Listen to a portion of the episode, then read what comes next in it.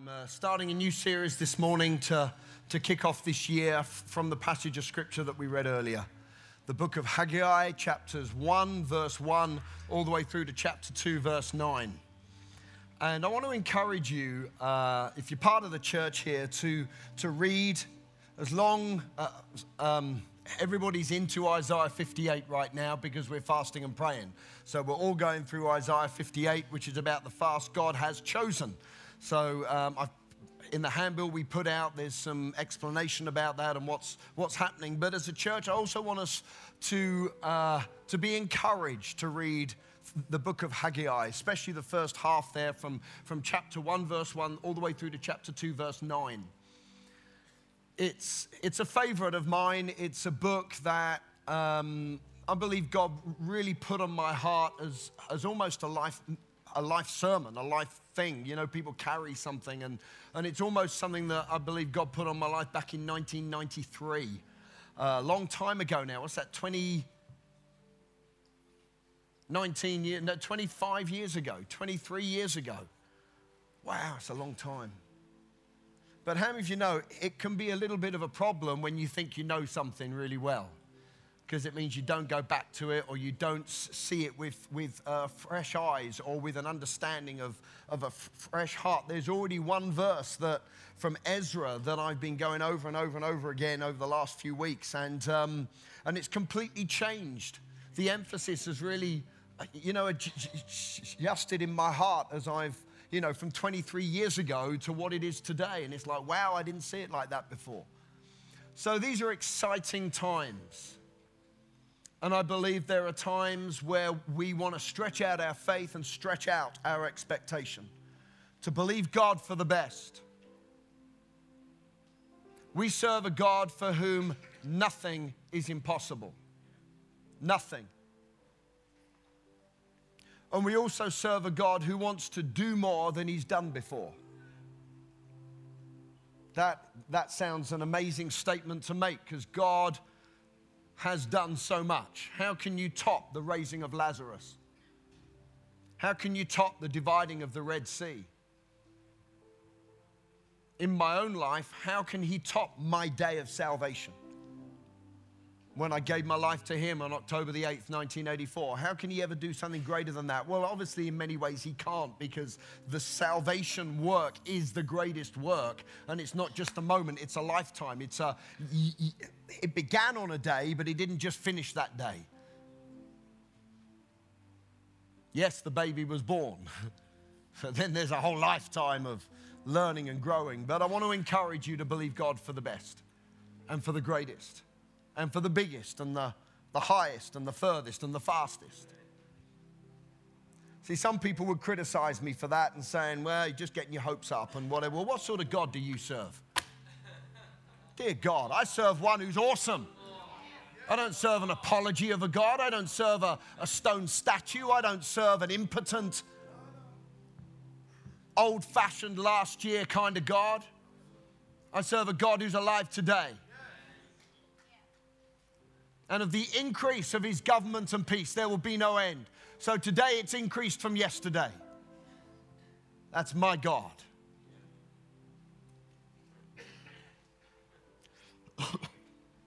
Starting a series today on the book of Haggai. We've already read the passage. I won't go back to it. That was, yeah, that was the Melfi paraphrase.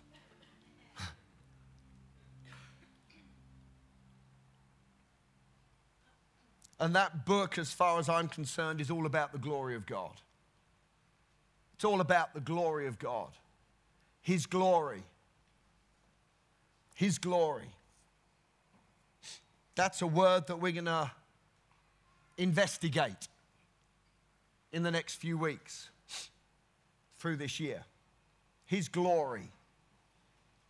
What is His glory? What does that mean? When the Bible says, give Him glory, what does that mean? When the Bible says he is glorious, what does that mean? When he says he will fill the temple with glory, what does that mean? What does it mean that the glory of the latter temple shall be greater than the former? What does that all mean? Because as Christians, we use that word glory so many times. Oh, glory to God and oh, glory and hallelujah, glory and glory. This is a word we use.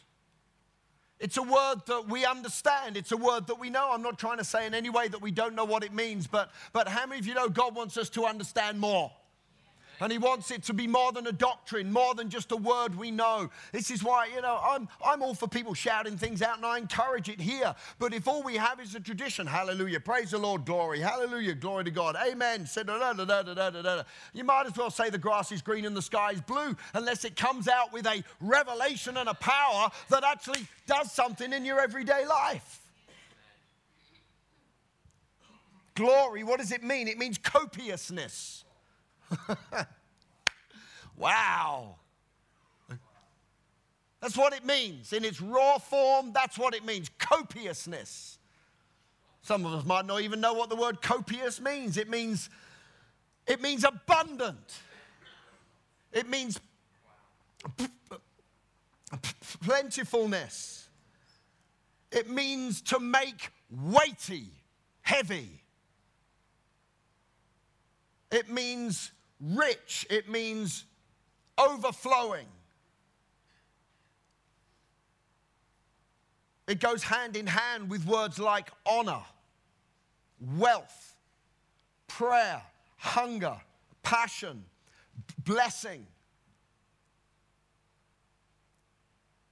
The glory of God is is not just a doctrine. The glory of God is something God wants us to understand this morning. Glory is a manifestation of God's goodness. Man in the Bible said, God, show me your glory. He said, if you see my glory, you're going to drop down dead. See, it's not a light prayer that we pray. Oh, God, release your glory. Happened in Acts chapter 5. People died. Not out of judgment. God didn't judge Ananias and Sapphira. He just hung on a cross for Ananias and Sapphira. But the fire of God and the glory of God in the place was so powerful, was so intense, was so magnificent, was so full of fire. They had a prayer meeting, the building shook. There was a King Herod. I wasn't going to go anywhere near this, but wow, there was, there was a king who said, I am God bang, he dropped down dead while he said it. I mean, this is, this is scary stuff. the glory of God. It's not the judgment of God. The judgment has been put on the cross, has been taken all of it by Jesus Christ. But if you light a fire in this place, the rats are going to run away. Gold is going to be refined, wood's going to be burnt up. Fire doesn't choose. Fire doesn't go, oh, I'll purify that, I'll burn that up. It depends on the state of the thing. Hello? Depends on the state of the thing. It's not the choice of the fire. Wow, we have an amazing God who wants to turn his glory up. He wants his church to be glorious. He wants us to be carriers of his glory. He wants us to be pouring out his glory, and all the earth shall be filled with the knowledge of the glory of the Lord from the north to the south, to the east to the west. How? Through the church. The glory of God. But I want to emphasize again the glory of God is a manifestation of his goodness, not his judgment. Why is God glorious? Because he's good. Judgment doesn't shine, goodness shines. Did you get that? Arise and shine. It means the church doesn't arise and judge. The church doesn't arise and criticize. The church doesn't arise and fight. The church, in that sort of a way, the church arises and displays the goodness of God. No wonder we shine. Because we pour out love, love shines. We pour out joy, joy shines. You get this this morning? The glory of God, His wealth, His abundance, His splendor, His, his overflowing copiousness. John chapter 2, verse 11 says this this is after the Lord Jesus had turned water into wine. This, the first of the miraculous signs that Jesus performed in Cana of Galilee, this is how he revealed his glory. In water to wine. That was a revealing of his glory. It was the provision of a need. It was the incredible, the power of the Holy Spirit. I love that the first miracle Jesus did involved alcohol. Don't, doesn't that just blow your, your cobwebs away? Man alive, the church has split so much over the years about insignificant rubbish. Stuff that doesn't matter. Oh, do you talk in tongues? I don't talk in tongues. Oh, I think that's not of God. Split. Oh, do you drink alcohol? I don't drink alcohol. Believe that's of the devil. Split. Do you watch TV? Have you got a television? No, I don't believe television's of God. Split. And the devil's had a field day. And the Holy Spirit's been grieved time and time and time and time again by the division of the body of Christ. Look around this place. We are one body, we are one Lord, one faith, one baptism, every tribe, every nation coming together. Why? Because of the goodness of God.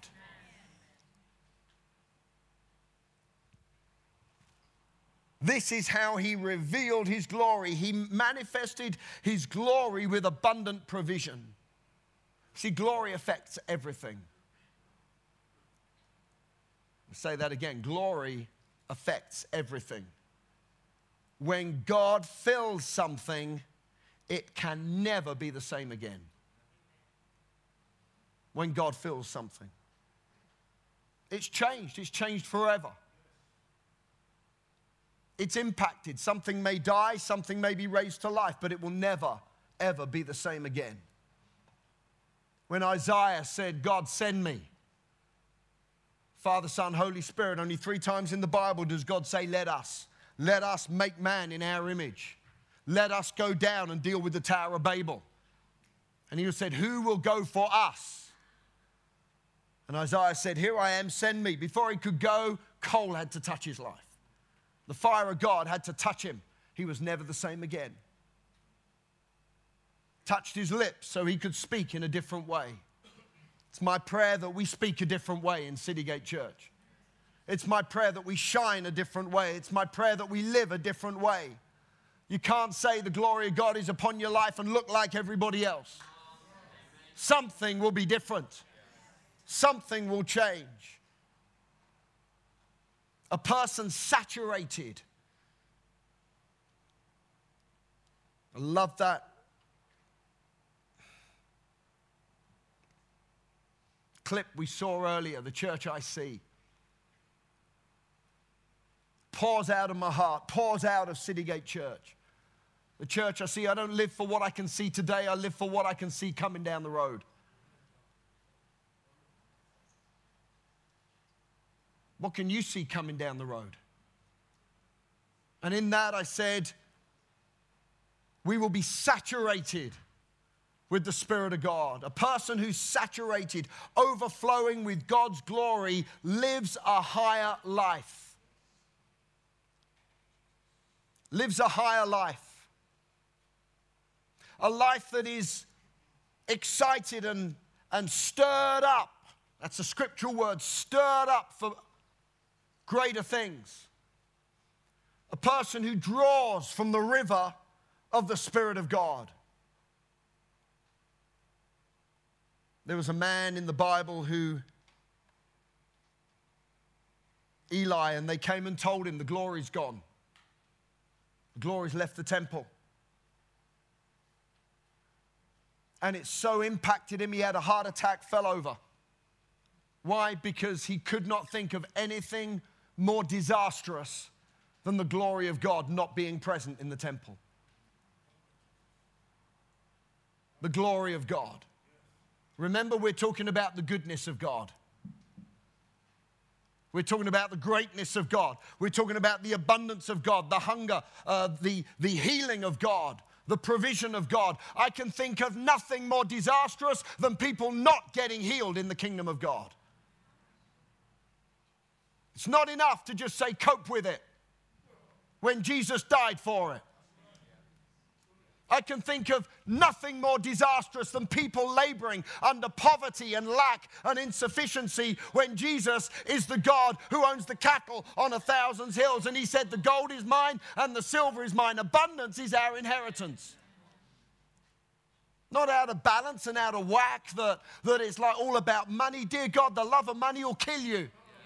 It'll split your family, it'll wreck your marriage, it'll destroy your kids. But abundance, rightly handled, where we honor God. Dear God, let's start this year tithing. Don't joke with the things of God. Oh, God, meet my needs. And then you, you don't even step into that first stage of saying, I'm going to tithe.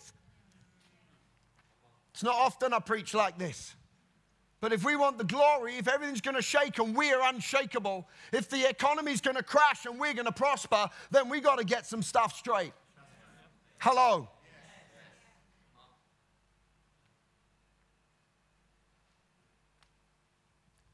I love what Tom said earlier about, yeah, we don't often prophesy from the platform and often call people forwards for prayer. Why? Because it's happening through the church. Oh, man of God, lay hands on me. What about the man of God who's sitting next to you right now? What about the lady of God who's sitting next to you right now? They got the same hands I got. God's filling them just like He's filling me. Makes no difference whatsoever if I pray for you or if Fred Bloggs prays for you. Makes no difference as long as it's in faith and they're a believer, God will move. These signs will follow those who believe. People say, oh, when's, when's the midweek service? It's in houses through the, through the boroughs. When are you going to lay hands on? When's your healing meeting? Every day of the year. Why the flipping heck should it be focused on a pastor? Man of God. Man of God, touch me, man of God.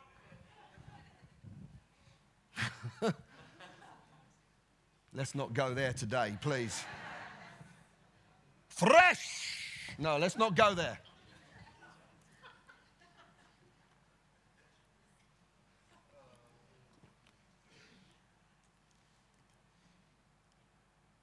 A person saturated with the glory of God knows how to drink from the river.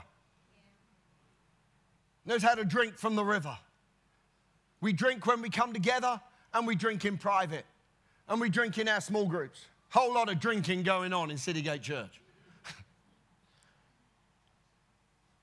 what do you get from the river? Greater joy, greater love, greater faith, greater peace, greater grace, great, greater abundance. These are all scriptural expressions. Greater love has no man than this. I've not seen such great faith in all Israel. Great grace was upon the apostles, great power. You find that word all the way through the Bible. No wonder I love it. I'm addicted to greater, not lesser. Anybody want lesser? Anybody want less of God? Anybody want the same next year as what you got now of God? Anybody want to be in the same financial position? You sure? You're absolutely positive. Anybody want the same amount of kids they've got next year?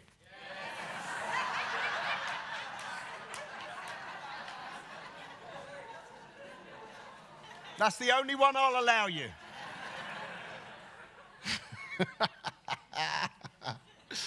I'm not going to go with anybody want more kids because husbands and wives may not have had the conversation.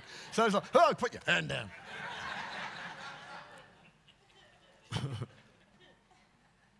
you know what the people in Haggai, well, okay, God has his best for our lives. He, he just has his best. And God's best is found in God's glory. God's best is found in God's glory. It's where it is. The people of Haggai have been saying something for years. And what they've been saying is, not now. Let that sink in. Not now. Not now. Not now.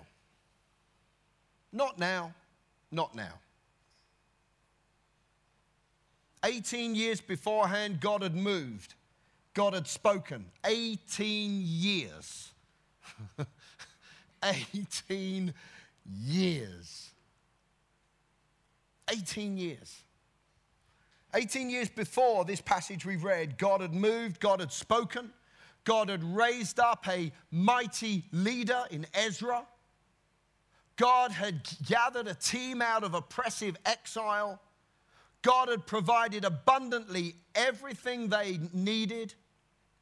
And they even started to rebuild the temple. 18 years earlier, the work had started. They got going. There was a stirring up. There was a passionate. There was an energy. There was a fire. There was a, there was a desire. There was a unity. Incredible, incredible. Read Ezra chapters 2 and 3. Just mind blowing. All the people gathered as one man to Jerusalem. And Ezra spoke, and they found the Bible, and they all cheered, and there was tears of joy, and there was, and there was just overwhelming move of God. They held the Feast of Tabernacles, which is all about harvest. They got their mind on it's not about how much we got, it's about what we can sow and what we can reap. There was a whole mind change going on in a nation that had been in exile under oppression for 70 years. Thank God for Jeremiah. Thank God for Daniel who started to pray. And thank God for Jeremiah, yeah, for Jeremiah's word. Thank God for Daniel who read Jeremiah and said, 70 years you'll be in exile. He did his sums and he said, Well, that's up today. Let's go. I love doers in the body of Christ. Not people who just pray about everything. We got prayer meetings coming up in Prayer Mountain, but you've faith without prayer without action. So often we're the answer to our own prayer. But I also want to take our prayers up way higher this year where we can't answer some of the prayers we're praying. Hello? God, pour out your spirit. We can't answer that one. God, love people through me. We can answer that. We can go and love them. Hello? God meet that person's need. Well, we can answer that often and provide. God heal this person. We can answer that one. Go and lay hands on them in my name. Uh, are you with me today? Is this okay? But we can't answer the, the prayers we want to be praying about God, fill this place with your glory. Seeing hundreds and thousands of people come to Christ now, that's not just us crying out in here, that's us serving people and loving people. For God did so much with Ezra, through Ezra, with those people, but the enemy got scared. Let me be quite straight about this. A church in our position is very scary to the enemy. The enemy being the devil and the spirit world, it's certainly not people. People are not our enemies. People are never our enemies.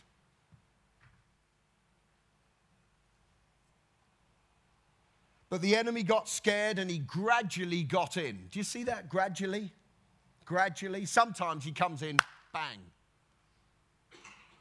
But other times he sort of is too wise for that.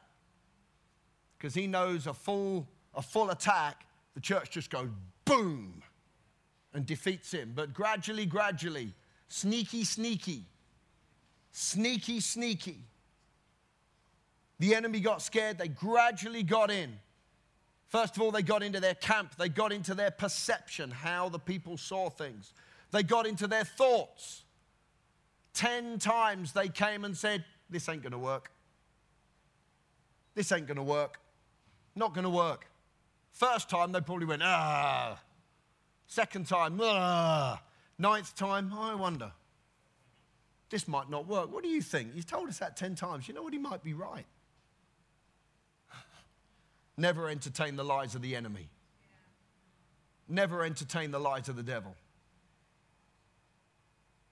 Got into their words, got into their attitudes, wore them down little by little through the two great things that the enemy will always use frustration and discouragement. Those are the two weapons that the enemy uses time and time and time and time and time and time again because they cause something else. What do they cause in this case? They caused the people of God to grind to a halt by force of arms. It says, Ezra chapter 4, verse 24, by force of arms, they stopped the people of God. They had everything, they had Ezra. They'd laid the foundations. They'd built the altar. They'd started having sacrifices. Everybody was together. They had all the money they needed. They had a king of Persia who said, Do what you want. they had everything they needed. But little by little, the enemy got in till bang, there was an attack. And the people of God were so worn down they couldn't face the attack. The people of God had convinced themselves that because they had therefore been defeated, they must have got the timing wrong. Perhaps God didn't want them to build the temple. Perhaps they should just not believe for something so big. Perhaps they should just be happy with exile. Perhaps they should just be happy that they're alive. Perhaps they should just settle for second best. But we don't serve the God of the second best. We serve the God of glory, the God of copiousness, the God of overflowing abundance, the God of healing, the God of provision, the God of financial overflowing abundance, giving wealth to people. We serve the God of family health and wholeness. We serve the God of children and the God of adults. We serve the God for every tribe and nation. We serve the God of the breakthrough. We serve the God for whom nothing is impossible. But that's how the people of God stayed for 18 years. I thank God we've not had 18 years of this mess. Aren't you glad we've gone from strength to strength and glory to glory and faith to faith? And seriously, you can look back over the history of Citygate Church and see year on year the goodness and the greatness and the growth and the faith of what God is doing in this place. Thank you, Jesus.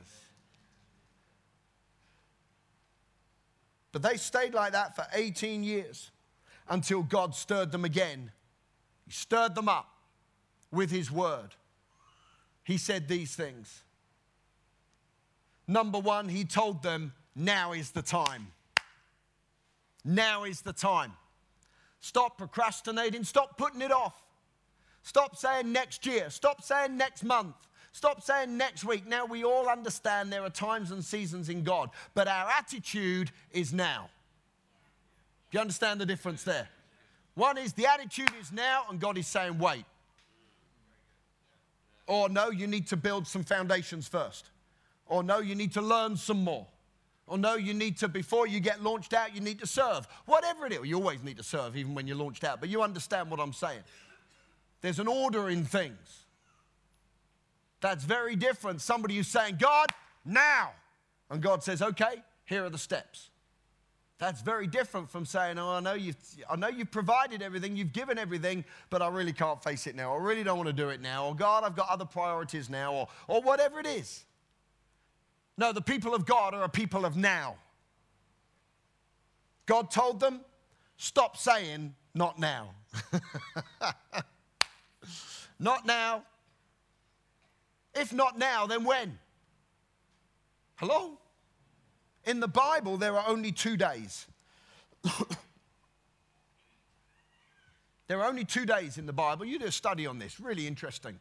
There's this day and that day. That's it. And they're referring to two specific days. You know what they are? This day and that day. What is this day? Come on, this is really deep. What is this day? Today. This day is today. This day is today in the Bible. Which day is that day? Now, don't shout out think, being cocky and thinking you know what I'm going to say. What is that day? A different day? Yeah, it's a different day. It's not this day. We're getting really close now. Warmer, warmer, warmer. What is that day? Scripturally. Now let's think about this, guys. Some of you deep ones, you should know this one. What is that day? What did you say? The return of Jesus. It is. That is that day in the Bible. It is the return of the Son of God. You could also put it with the judgment day, but if, depending on your theology and all the rest of it, let's put it into that day is that situation. The end of all things. and the beginning of a whole new dispensation where the enemy's thrown and destroyed and the gates are boom. No more devil. That great? Can't wait. It's going to be awesome. No more annoying people. Can I say that? Actually, I don't know. I don't know if that's the case because I think God always wants us to be patient. So I'm going to annoy you for eternity. this day is today, that day is after all of this. In the Bible. You know what? I, Pharaoh, 10 plagues. Absolute mess in Egypt. Why? Because let my people go, says Moses. And Pharaoh says, No. So we have another plague. Let my people go. No. So we have another plague. Then he says yes and changes his mind. What an idiot. well, I suppose you can't really blame him. The Bible says he had a hardened heart. There's still personal responsibility, though. Anyway. So the plague of frogs. Frogs. Now, I like frogs and snakes and reptiles. I've got a snake, lives in my lounge. Isn't it true? I was going to bring him in. When I preach on serpents, I'll bring him in, hang him around my neck, and I can preach. With Casper the snake. Oh, I got a photograph of him eating a mouse the other day. It just because that's what we do. We feed mice to my snake in my lounge. No, not alive. That's actually against the law. It's illegal to feed a snake a live mouse. It's against the law. Did you know that? Stupid law. I want the fun of sin. Anyway, let's not, no, let's not go there. Moving right along. Frogs, let's, let's get on to frogs. Michael, Michael's loved frogs. He used to catch them in the garden. We had about six or eight at one time in this, in this bin in the lounge slimy, smelly things. They're great. They're just, anyway, frogs everywhere. Think of a plague of frogs. Frogs everywhere. They were scooping them up. They were frogs everywhere. You get up in the morning and there's a frog on your head. You, you, you, go, to, you go to pour out a glass of water and you pour out a frog. You know, what I mean, frogs everywhere. Frogs, millions, overflowing with frogs. Frogs, you slip on them and there's just frogs everywhere. So up goes Moses to the, the Pharaoh and he says, Let my people go, and I'll get rid of these frogs for you. And Pharaoh said, Yeah, please do. Get rid of these frogs and I'll let you go. That's great. And so Moses said, When do you want me to pray to get rid of them? And Pharaoh said, Tomorrow. How stupid. Tomorrow, one more night with the frogs. Give me one more day with the frogs. Why the heck wouldn't you say, pray yesterday, pray like that? now. When do you want your breakthrough? Ah, tomorrow will do. Next week.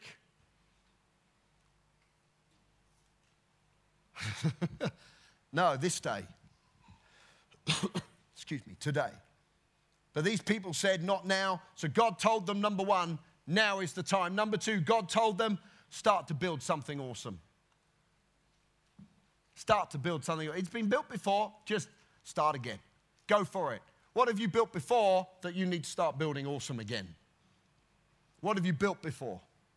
Could be a mentality, it could be a lifestyle, it could be a relationship, could be a business, could be a financial plan, it could be a prayer life, it could be a Bible reading plan. What have you built before that the enemy, by force of arms or by attitude or whatever, you stop building. And God's saying, Come on, 2018, build again. Look at someone say, Now. now. And look at somebody else say, Build again. build again. Okay. Number three, God told them that He was with them. You'll find this all the way through the Bible how God says, I'm with you. I'm with you. I'm with you. I'm with you. I'm with you. David, I'm with you. Moses, I'm with you. Joshua, I'm with you. People of God, I'm with you. As I was with them, I'll be with you. I'm with you. I'm with you. I'm with you. I'm with you. God is with us. He's in us. We got far greater than they had in the Old Testament. In the Old Testament, they had external glory and God walked with them externally. New Testament, He makes His home on the inside of us. We are filled with His glory. We are born again. No one before, before Acts chapter 2 was ever born again. Acts chapter 2, 120 people, bang, they were born again into the image and the likeness of Jesus Christ. I'm not going to get too deep with that this morning, but dear God, that's what we got when we give our lives to Jesus. God is with us. His name is Emmanuel. God with us. What else did God tell them? Number four, God told them that they were anointed with His Spirit. My spirit is upon you. We used to sing this song years ago. The word says, I'm anointed, so I am. That was about the whole song. The word says, I'm anointed, so I am. The word says, I'm anointed, so I am. I've got that burden removing, yoke destroying power living on the inside of me. The word says, I'm anointed, so I am. I'm anointed. You're anointed. It's a word we don't use often in the church because it's not something we overly, well, you know, people don't understand what it means. So we, we you got the power of the Holy Spirit, the third person of the Godhead, living on top of you, on the inside of you, and walking with you. Filled with the Spirit of God. Every burden removed, every yoke destroyed every doorway open before us. Why? Because we are anointed. Look at someone say, I'm anointed. I can remove burdens and destroy yokes because I'm anointed. Okay. Number five, God told them, these are all things God specifically said. Number five, God told them He's the God of abundance. He's not the God of scarcity. He will live with you in your lack, absolutely. He will live with you in any circumstance you're in, but He didn't want to leave you there. Perhaps you've lived in lack. Perhaps you've lived in fear. Perhaps you've lived in intimidation. Perhaps you've lived in insecurity. Perhaps you've lived in rejection. Perhaps you've lived in shame. Perhaps you've lived in physical sickness. Perhaps you've lived in emotional turmoil. Perhaps you've had a broken heart. Perhaps you've been abused. Perhaps you've been, been rejected. There can be so many things that people go through in life, and our God is with you in all of those circumstances, but He doesn't want to leave you in any of those circumstances. He's the God God who will set you free. He's the God whose anointing will bring you out into a large place. He is the God of abundance. Jehovah Jireh is his name, the Lord my provider. He is the God of abundance for your life through, through, through 2018. What abundance do you need from God? The abundance of grace, go to his throne. The abundance of joy, let the river out. The abundance of faith, build yourself in the word of God. The abundance of compassion, spend time in the presence of God the abundance of intimacy with God and the anointing, spent time in worship. He's the God of abundance. He's the God of the overflowing, more than enough abundance from his throne. What else did he say to them? God told them that there would be greater glory. There'd be greater glory. He wanted them to see again the possibility that there was before them. He said, Who can remember what this was supposed to look like?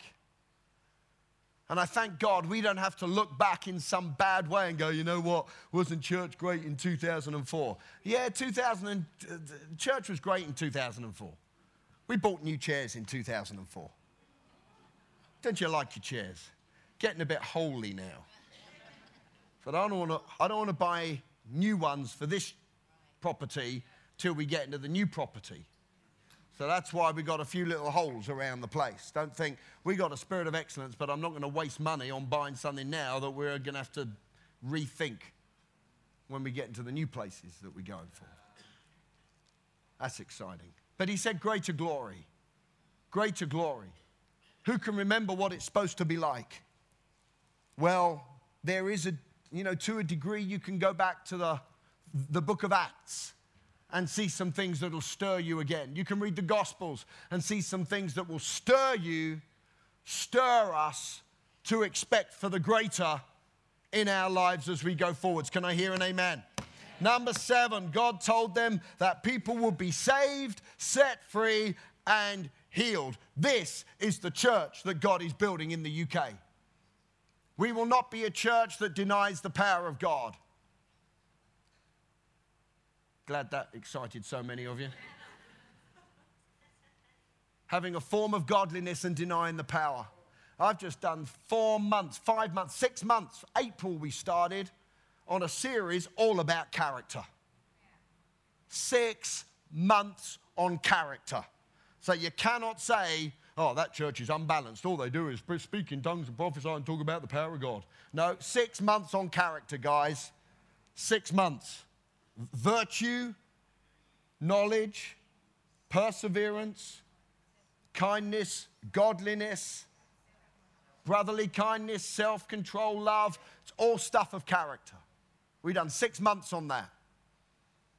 So forgive me if I get a bit spiritual and say, you know what? Greater glory God has for Citygate Church. And number seven, what did he told? Uh, I've, I've read that. The people would be saved, set free, and healed. I love this. Ezra chapter 5, verse 2. They prospered can't get away from that word, guys, in the Bible. You just can't. You cannot get away from the word prosperity in the Bible. It is the word shalom.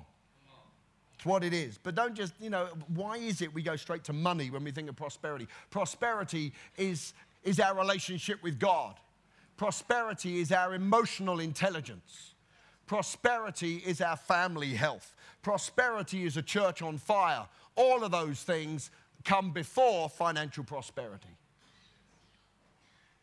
They prospered through the prophesying of Haggai the prophet. God raised up Haggai, started to prophesy, start, started to say, Now is the time. Now is the, just look at someone say, Now is the time. Now is the time. Say, now is the time. Now is the time. Now is the time. And as they began to say it, it says they prospered through the prophesying of Haggai the prophet. Our prosperity is found in our faith and obedience to God's word. But can I say this? Our prosperity is found in God's glory. That's where we find our prosperity, in the glory of God. What is our response today? Our response is go for it. Can I have the band up, please? Our response today is go for it. Our response today is now.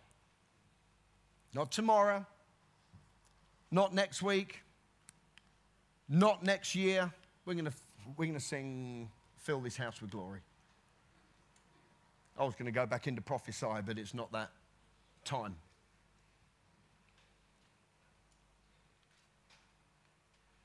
Our response today is God, fill this place. Our response today is God, now, right now. Perhaps there are some people in this room here today and you're considering giving your life to Jesus. Perhaps you've never heard that expression, but you're just starting to think, oh man, do I, you know, there's got to be something out there. there's got to be a God somewhere. Is it the God of that religion? Is it the God of that religion? Is it the God of that religion? Can I say, God is not the God of any religion? Not one of them. He's the God of a relationship by receiving Jesus Christ as Lord of your life. I'm going to be really straight with no disrespect to anybody else. You are not saved by receiving Muhammad as Lord of your life.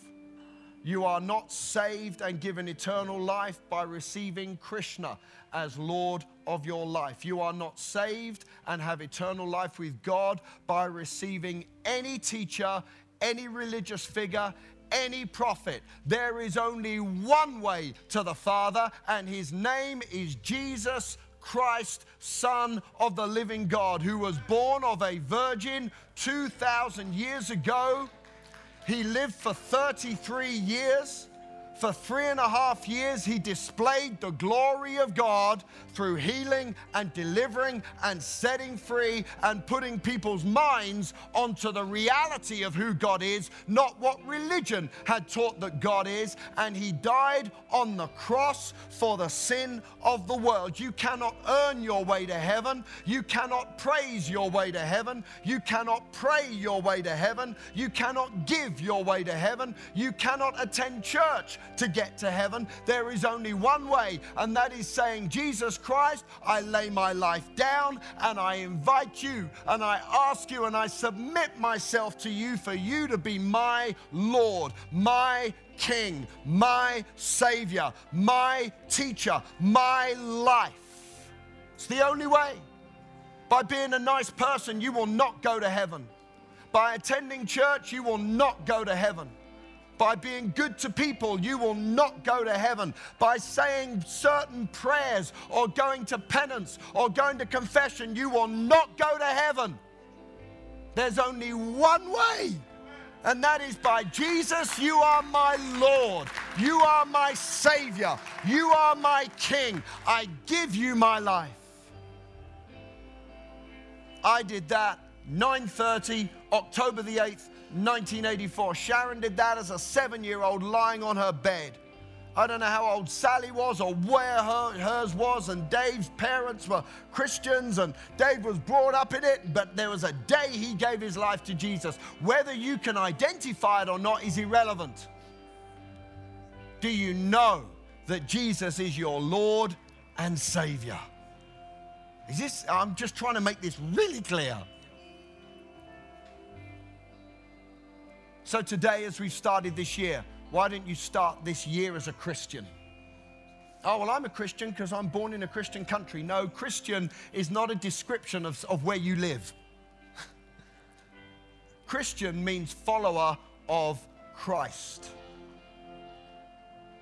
That you believe what he says, you follow what he says, and he has authority in your life. What a wonderful way to live. Why? Because he's a good God.